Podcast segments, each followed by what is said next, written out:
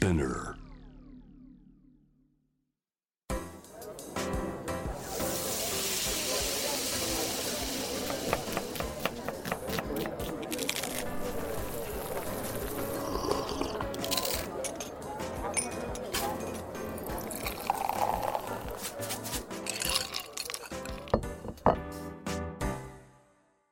味な副音声Voice of Food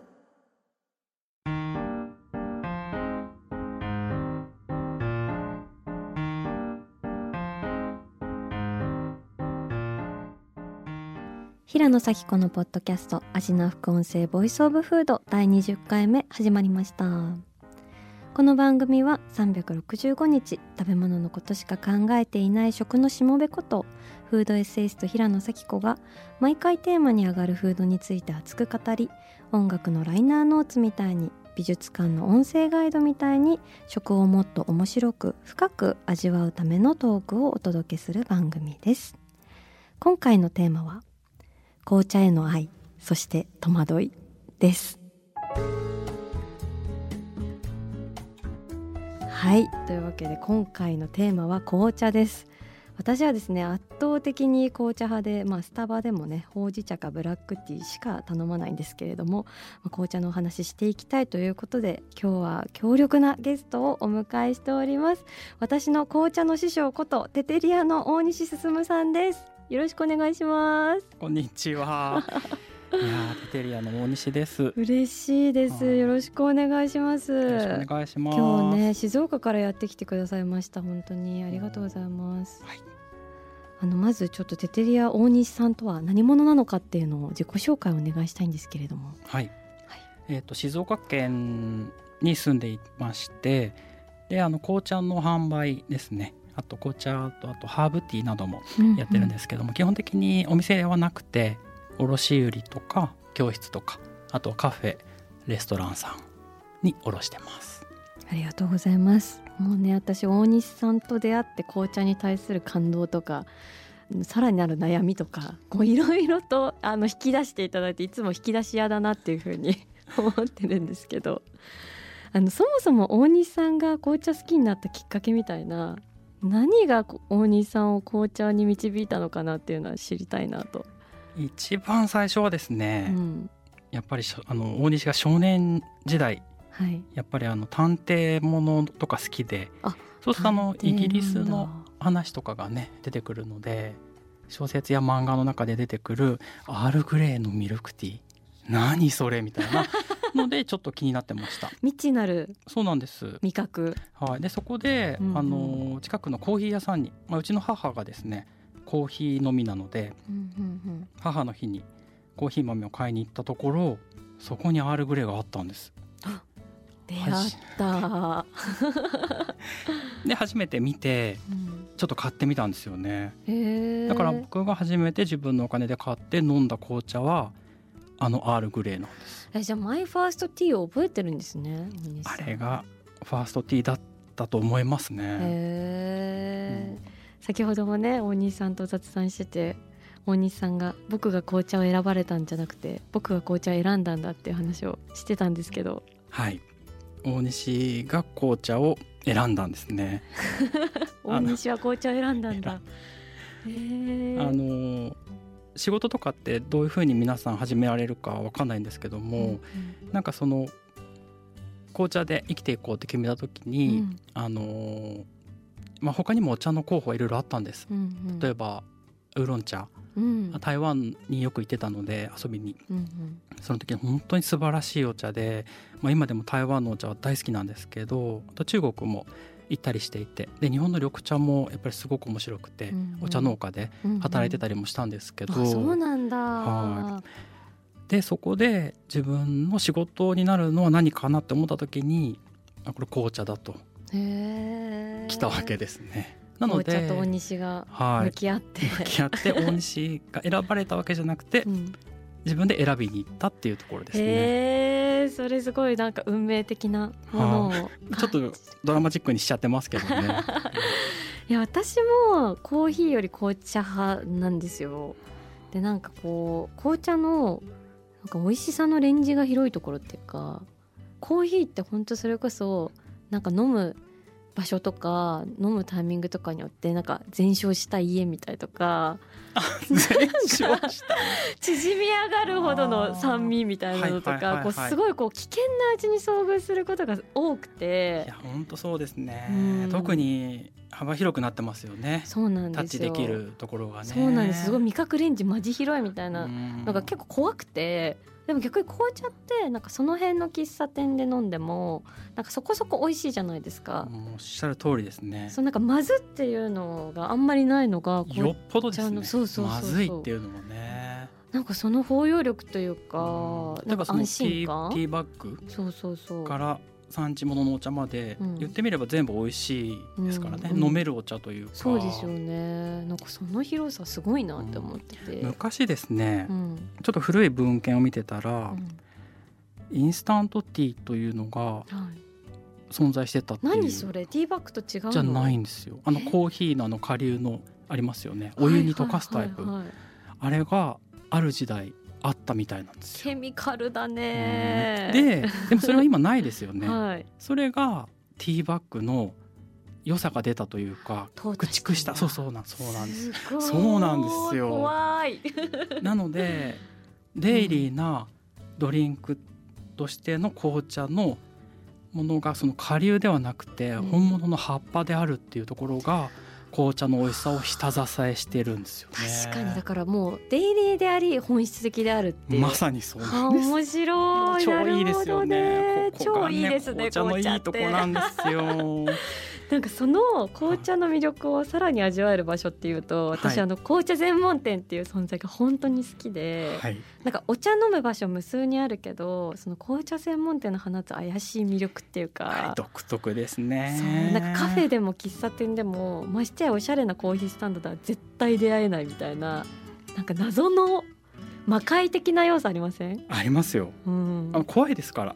僕なんかもちょっともう入るの怖いです。ドア開けるの緊張しますよね緊張します。もうなんていうのかなやっぱマスターがねそう。おじさんが多いんですけど、ううんんやっぱりこう自分の城というかある一時期のそのコーヒーの喫茶店にもあったようなはいもしかしたらそのはいね、はい。なくなりつつあるものかもしれないんですけども、うん。この紅茶専門店にもやはりあるんですよね。そうなんか道を感じるんですよね。うん。でなんかそのコーヒーの方はそれこそもういろいろファーストセカンドサードみたいないろんなコーヒーカルチャー旋風が吹き荒れる中で、はい、その紅茶専門店だけはもう堂々の無風状態っていうか。ね。無風もないというか もう。そうもう大ブームが、うん。例えばまあ17世紀とかに起こった波がずっと続いているっていうふうに大西は捉えております。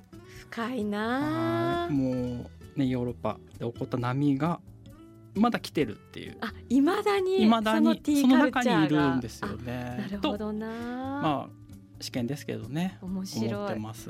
でもなんかその独特の他に煽られない、まあ、ある意味でのこう垢抜けない奥深さみたいなのが紅茶専門店には宿っていてありますね変わらなさっていうんですかね。そうそう私あの千歳船橋の紅茶の店で「はい青い空」ってとこがあるんですけどご存知ですか？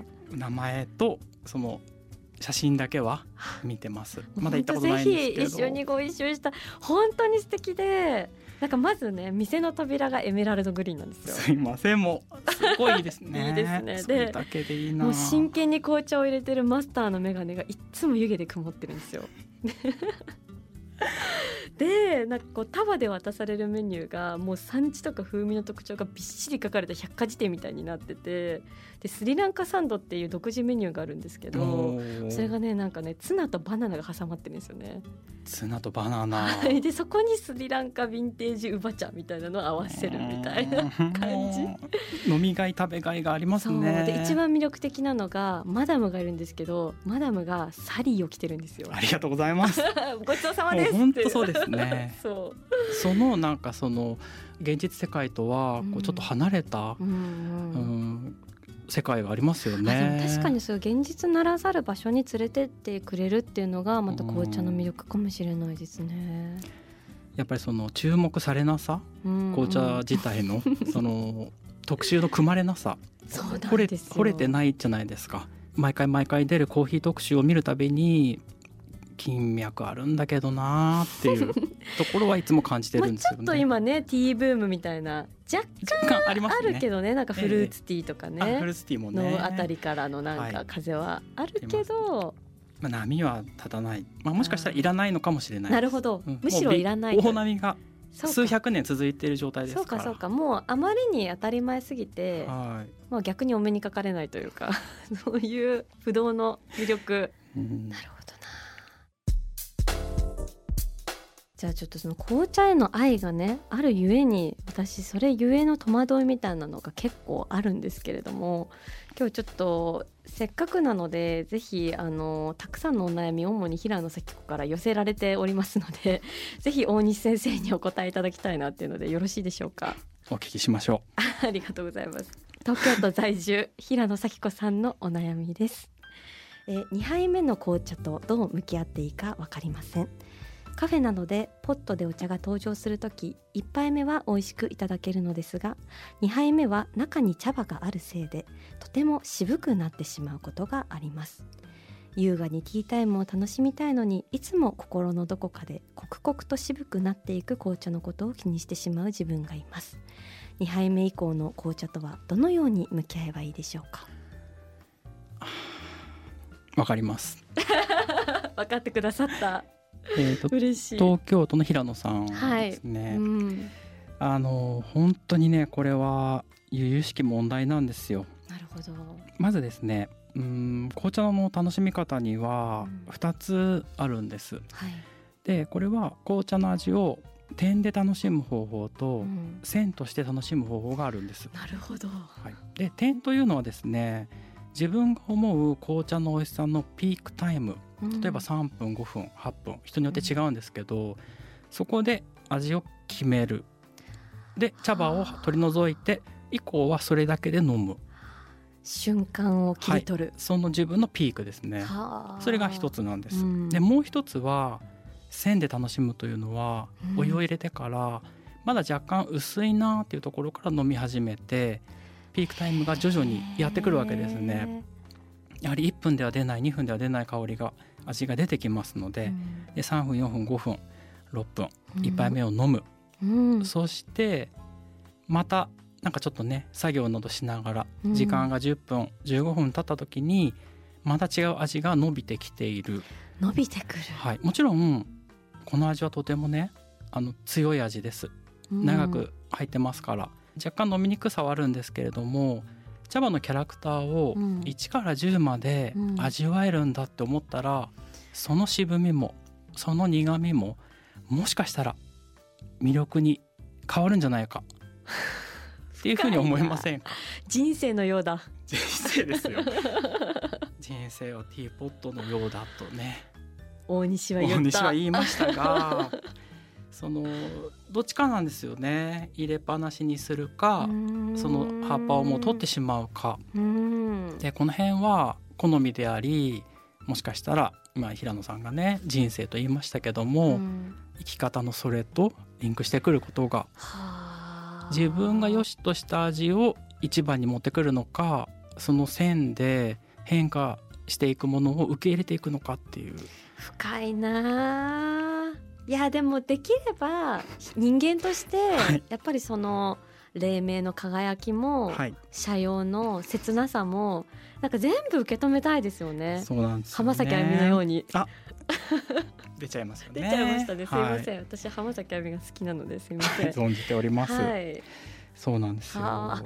らそこがあるんですよね。だからどっちを選ぶかではいはい作り方もやっぱり変わってきます。はあ面白いですね。ただえっと例えばお店に行ってうんうん。茶葉が入れっぱなしであるならば、うんうん。そこに熱々のお湯が入ったポットが一緒に存在するべきなんです。これはセットなんですね。本当はそうですね。本当はそうなんです。確かに、うん。ただその辺がちょっとあやふやで、うんうん。私たちサイドの問題でもあるっていうふうに感じているんですけども、なかなかそこまでオペレーションが結局その渋くなるに決まってますから、うんうん。それを修正する方法がうんうん。ミルクであったりお湯であったり。どミルクを2杯目で使うっていうのもあるのか。あるんです。それはちょうどうん推奨されてます、はあ。1杯目はストレートで葉っぱの味を、うん。2杯目はミルクティーでお茶のコクをみたいなね。ははははあるんですけどそんなの勝手にやらせてほしいじゃないですか。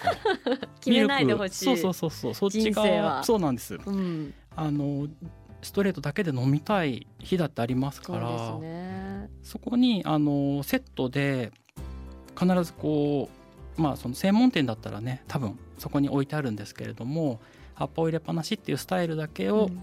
使っているお店だと、お湯1個ねちょっと手間ですからね、うん。ただそこは呼んでくださいすいません。ちょっとお湯が欲しいんですけどっていう。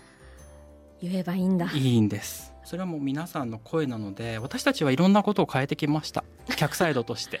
なるほどね。それはえっと、ミルルクティーを頼んだ時にポーションミルクがついてきてた過過去があるわけですね。今はもう本当に姿を消してます。フレッシュミルクに。ミルクに変わってます。うん。でそれはやっぱり私たちの声が届いたっていうことなのでもう一歩もし私たちが紅茶を望むならば お湯をねくれと。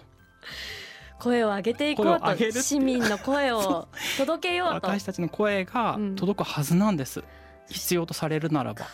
それはやっぱり必要としているってことは伝えないとわからないんですよね。権利の上に眠らず。眠らず。うん。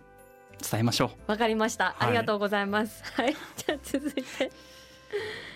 はい、えー、それでは2通目のお便り届いております。こちらも東京都在住平野咲子さんのお悩みでございます。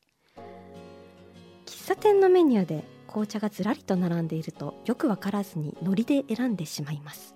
正直アールグレーとダージリンをどのように飲み分ければいいのかもあまり自分の中ではっきりしていません。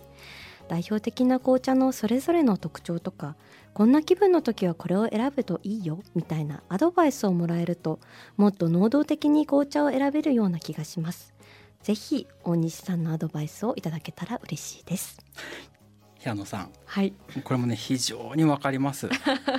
うんこんな時期が大西にもありました。かつて。はい。へえ大西さんにもあったんだ。紅茶専紅茶専門店紅茶喫茶店に通ってましたのではいでも本当に分からなかったです。もう普通のでもカフェでも、はい。やっぱ3種類くらいこうセレクトがあったりする中でなんかの海苔で選んじゃうの多多いんですよね。わかりますわかります。はい。例えばそれだけ飲むのか、うん。もしくはやっぱりお菓子があるのかはあっていうところでではあはちょっと変わってきます。あはあなるほど。はい。例えばそのアールグレーとダージリン。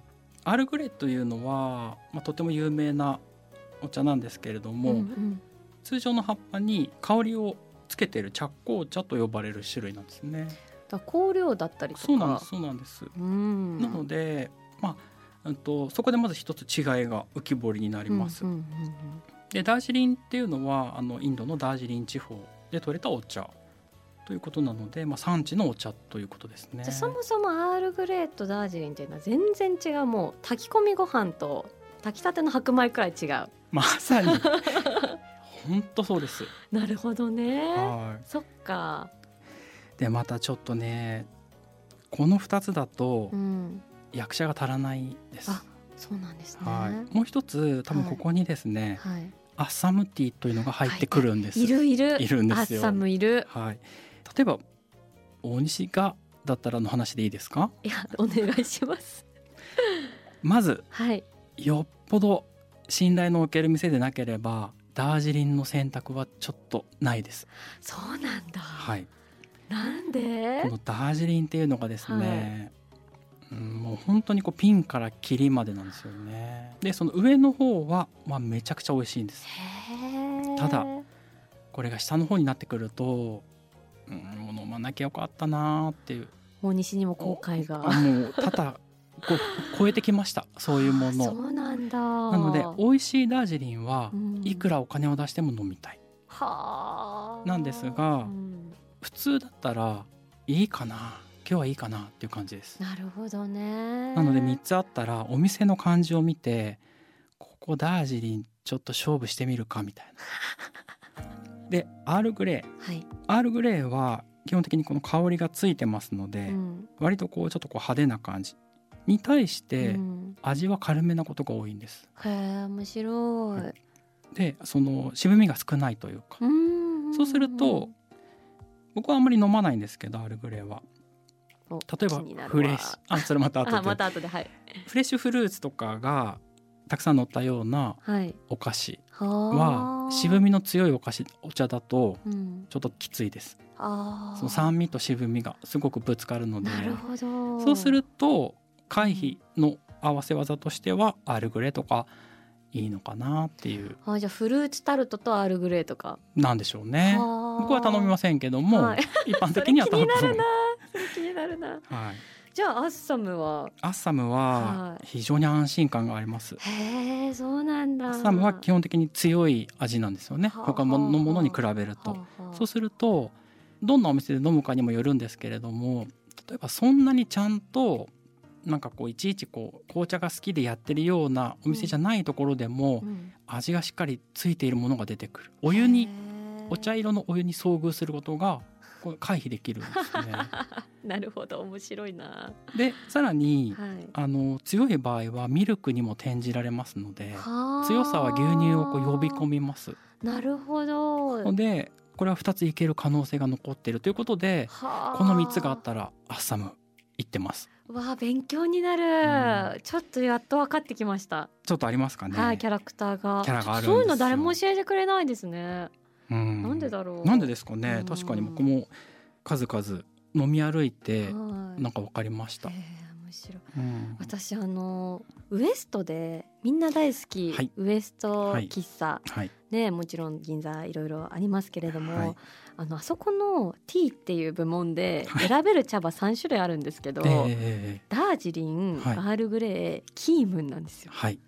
で私キームンうん。相当くせ者じゃないですか。はいはいはいはい。でなんか最初私こうなんかスモーキーなお茶ですみたいな感じで初めて私キームン飲んだのウエストだったんですけど、もうあまりのいぶし銀な味にはい。相当びっくりしてしまって、それキームンだったんですね。キームンだったんですよ。あでなんかこう 私の中で言うとこうダージリンとかアールグレーはポップスターみたいな、ーはい。ミッキーとかミニーちゃんみたいな感じなんですけどなんかキームンってもうなんかいきなり田中泯とか 江本明とか なんかなんかいきなりドシムの俳優が並んでるみたいなイメージ。いやーそうかもしれないですね。なんでそこに田中泯入ってきたみたいな。いやだからやっぱりはい。必要だったからじゃないですか？ウエストにはその存在があることが大事だったと。我々ウエストははい。ミッキーもキティちゃんもおりますけれども、はい。田中泯も揃えておりますもちろんです。安心感。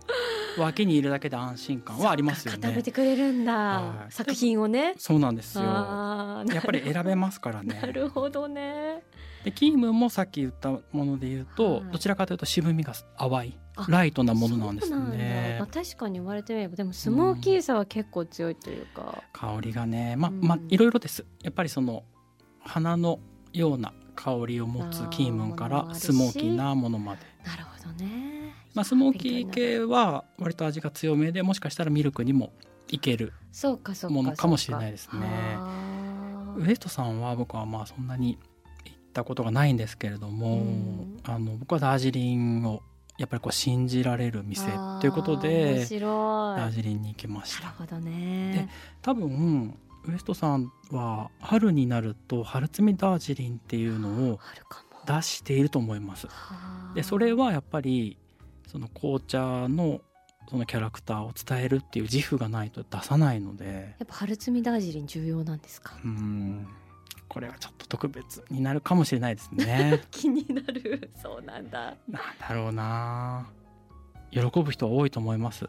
そそしてあとは特別感ありますから、うんウエストでこのお茶を知ったっていう人がお菓子好きの中にたくさんいらっしゃるんじゃないかと。なるほどね。やっぱそうする一番最初のそうですね。春に積まれるものですね、またそのお茶のキャラクターも全然違うんですよね。いわゆる紅茶とは全く違って、まあ緑茶まではいかないんですけれども、これは紅茶なのかなって思うと思います。初めて飲んだら。そしてこの大西も紅茶にドスンとなんか音がするくらいハマったのはこの春摘みダージリンからなんです、へえ音がするくらいの衝撃。はい。本当にびっくりしました。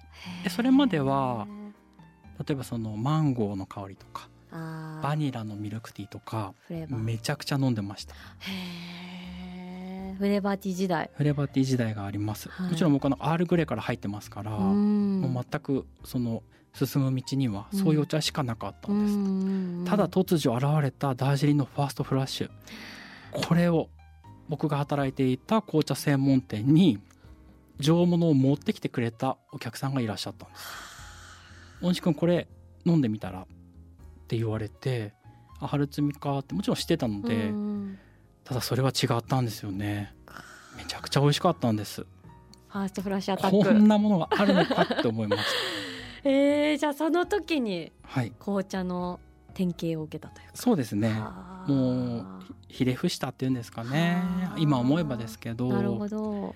まあドハマりした瞬間ではありましたね。なるほどっぱそういう岐路にある味があるんですね誰しもが。多分あると思うんですよね。なあ。ると思うんです。いや勉強になります。ちょっとこれで最後の質問にしたいかなというふうに思っておりますが、はい。えーこちらも東京都在住の平野咲子さんからのご質問です、えー私はレモンが大好きです。でもさつまいものレモン煮とレモンティーのことだけはさっぱりわかりませんレモンの浮いた紅茶はとても美しいものですが酸味と渋みがぶつかり合って何とも言えないキモさを感じます。どうしてもレモンティーが許せません。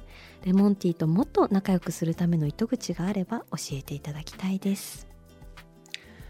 いや本当にねこのレモンティーについてはですね、もう本当に同意見です。あさつまいものレモンにうんしっかり、うん、まあ酸味が好きなので、うんなんかそのその場所にうん。いていいのかっていうところが疑問視されるというかそうなんその存在する意味があるのかっていうところを、うん、そこが鍵のような気がするんですよね。そうなんですよ。なんか置かれた場所で避けてないみたいな,、うん。なんか疑問は感じていて。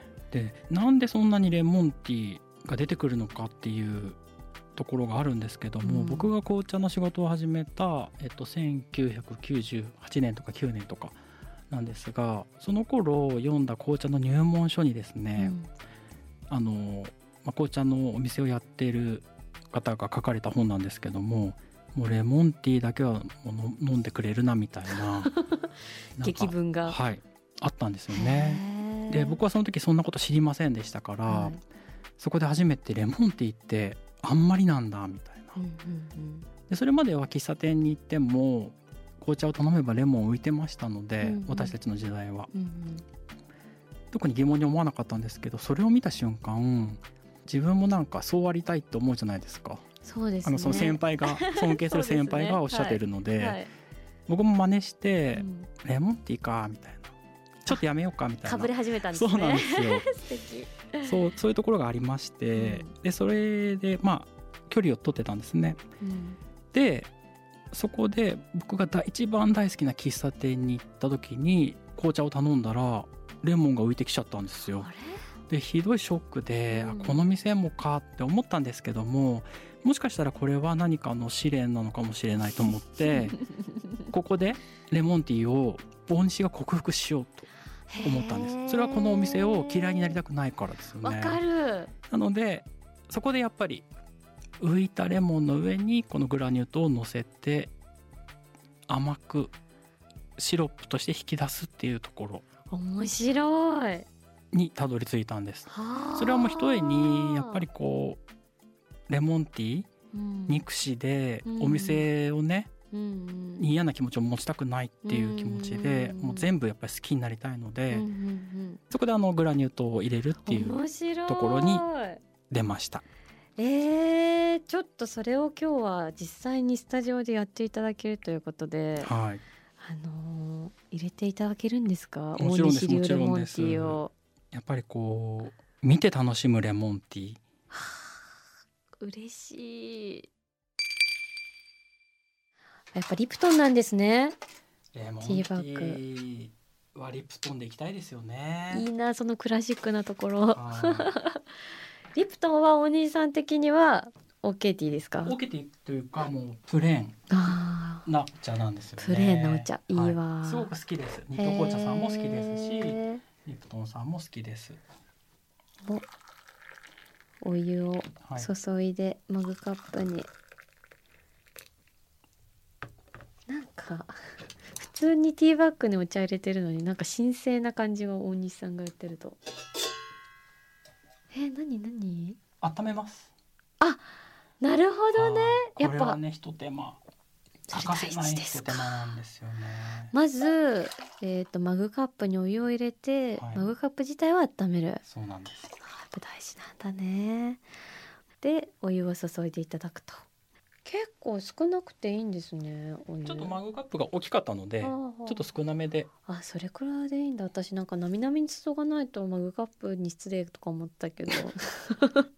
ちょっとねこの薄くなっちゃうかもしれないので。確かにそれなんかね6分くらいかな普通のマグカップのサイズの。6分から7分くらいですね。お湯の量で味の強さうんうんうん。強弱がつけられるので。ね。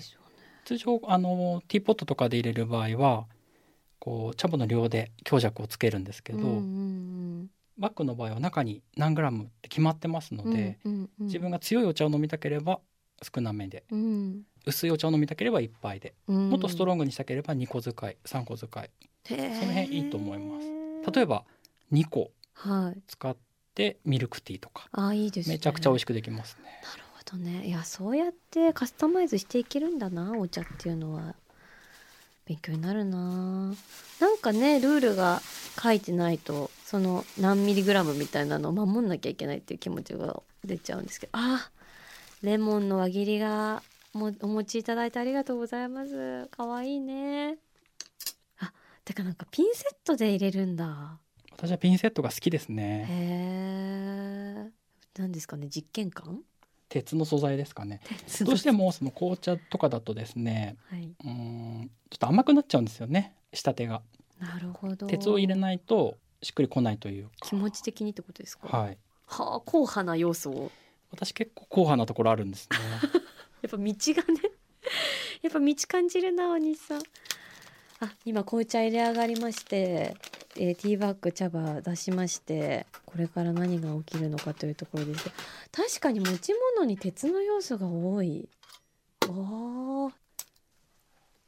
あー今紅茶にレモンティーが置いて私の私的には憎き状態になっておりますけれどもこれをどう乗り越えるかというのが大西選手の。あグラニュー糖すごい。えー、もうティースプーンになみなみ？わすごい。これ。めっちゃ綺麗。このねはい。溶けるんですよグラニュー糖が。今キラキラキラキラキラレモンの端からねこう流れるように溶けていく。これを見るのがレモンティーなんです。目で味わう。これ非常に分かりづらいかと思うんですけども。いやでもあのさざ波に光がキラキラキラキラって海で輝くみたいな感じですよこれ。そうなんです。なのでパートナーははい、もう黒糖でもきび糖でもなく、うん。白いグラニュー糖なんです。光り輝く感じとこのレモンがこうた揺らぎ輝く感じとたまらないですね。でこれを感じたいがために、はい。レモンはこんなに薄いのっていうくらい薄くすると浮かぶんですよね。なるほどそっか分厚くすると沈んじゃうからなんだ。そうなんです。面白い。ぱレモンはその舞台装置というかそういう側面がありますね。面白いですね。へえこんなにティースプーン2.5杯くらい入れてますね。入れちゃいましたね。でもそれくらいレモンが強敵だっていうことなんです。なるほど、イランさんおっしゃるよううにん、レモンは味の破壊者でもあるじゃないですそうかですね。一滴で一滴でそうなんですよ。でそれくらいやっぱりこう強いものなので、はあはあはあこの紅茶の渋みといかにこう融合させるかとなるとなんていうんですかねそのホワイトナイトっていうんですか？ホワイトホワイトとしての。トのその白い砂糖がど。間に入ってくるわけですね。わあちょっと飲みたいんですうんけど、飲みましょう飲みましょうちょっとこれででこっちはもうただの入ってない状態ですね。あありがとうございます。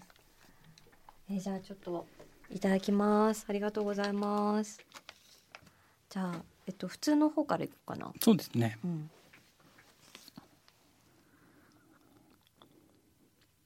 うわ。やっぱレモンティーってキモいね。わからない。なんかこう意味がね、うん。なぜレモンを入れなければならなかったのか。渋酸っぱい、はい。てか酸っぱさもしかもなんか渋さにボコられてる。みたいな、なんか。このね酸っぱ渋いものに美味しいものってないんじゃないかなって 探すんですけど、逆に見つけたいですね、うん、甘苦いとかはちょっとあるじゃないですか。かります。で酸っぱさはちょっと何かあるんです確かねね。キャラメルとかあんま苦いのにね。じゃあちょっと大西流あのレモンティーいただきます。あー。あすっごいねホワイトナイトことそうなんです。シュガーの力。シュガーが力は出ますよね。すっごいシュガーがうわって香りを持ち上げてくれてうん。その高揚感のところにレモンの爽やかさがスッて寄り添ってくれる。はい。これが 見事です、これがその紅茶うん。レモン砂糖のうん。三味一体説っていうふうに呼んでるんですけどうわー。ね面白い。わあでも確かにこのシュガーレモンっていうものに対しては全くこう、あの共感がありますし、はいはい。それに対して紅茶を飲むっていうのも経験があるような気もしますしなんかすごい調和が取れてて。もうねこれくらいしかちょっと大西はもうできない 今できることの今できることはもうこれだけで。でもう一つ付け加えるならば、は平野さんがねはい。そのレモンティーをもっとこう大事にできるかどうかっていうところは、もうちょっとこう内面的なところでうん。レモンティーを見ていくんですけども、うんうんうん。レモンティーは私たちその紅茶派がですねやっぱりずっとこう排斥していましたので 飲んでくれるなと先輩たちも言ってましたなしどね、日本国内の紅茶好きがレモンティーちょっとやりましょうみたいな雰囲気に作ってきました。うん。結果ですね、うん。この先なくなってしまうかもしれない。あの古い窓を持つ喫茶店からレモンティーの姿がうん。そのお店が終わるとともに消えてしまうかもしれない。うん。と思うとうん。ちょっと大事にできませんか、守りたい。守りたい。うん。わかんないわかんない。うん。平野して絶滅危惧種みたいいな感じで、うんうん。そうするとなんかちょっとね急に保護したくなるっていうところはありますよね。そのなんかいなたい味も含めて。そうそう味は嫌だけど、うん。歴史がありますからね。レモンティーには。確かにね。そこに対する。そうなんか思いをね、うん。嫌いですよ。僕は全然好きじゃないし 飲みませんけれどもでもやっぱりこうね否定してきた分ちょっとどっかに責任を感じなてこれはこれでやっぱ一つ守っていくべきものなのかなっていうところにレモンティーに関しては思ってます。どじゃあちょっと保護していくっていう観点プラスまあシュガーティーっていう切り抜け方っていうので皆さんぜひレモンティーとお近づきになってみてはということで。はい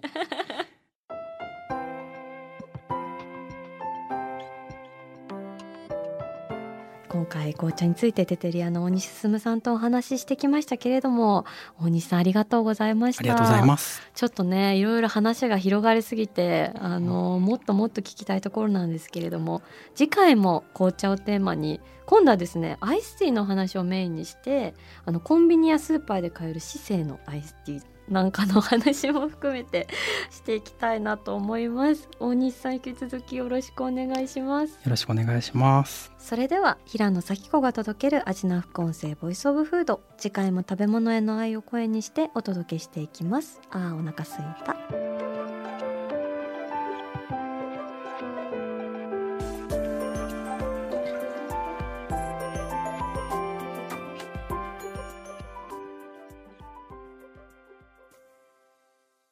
ここで SPINEAR からのお知らせです。 SPINEAR では企業やブランドの魅力やストーリーをポッドキャストとして制作配信するお手伝いをしております。ポッドキャストを通してお客様とのタッチポイントの創出とエンゲージメントを向上させてみませんか？お問い合わせは概要欄の URL かスピナー .com のスピナーブランデッドポッドキャストからお願いします。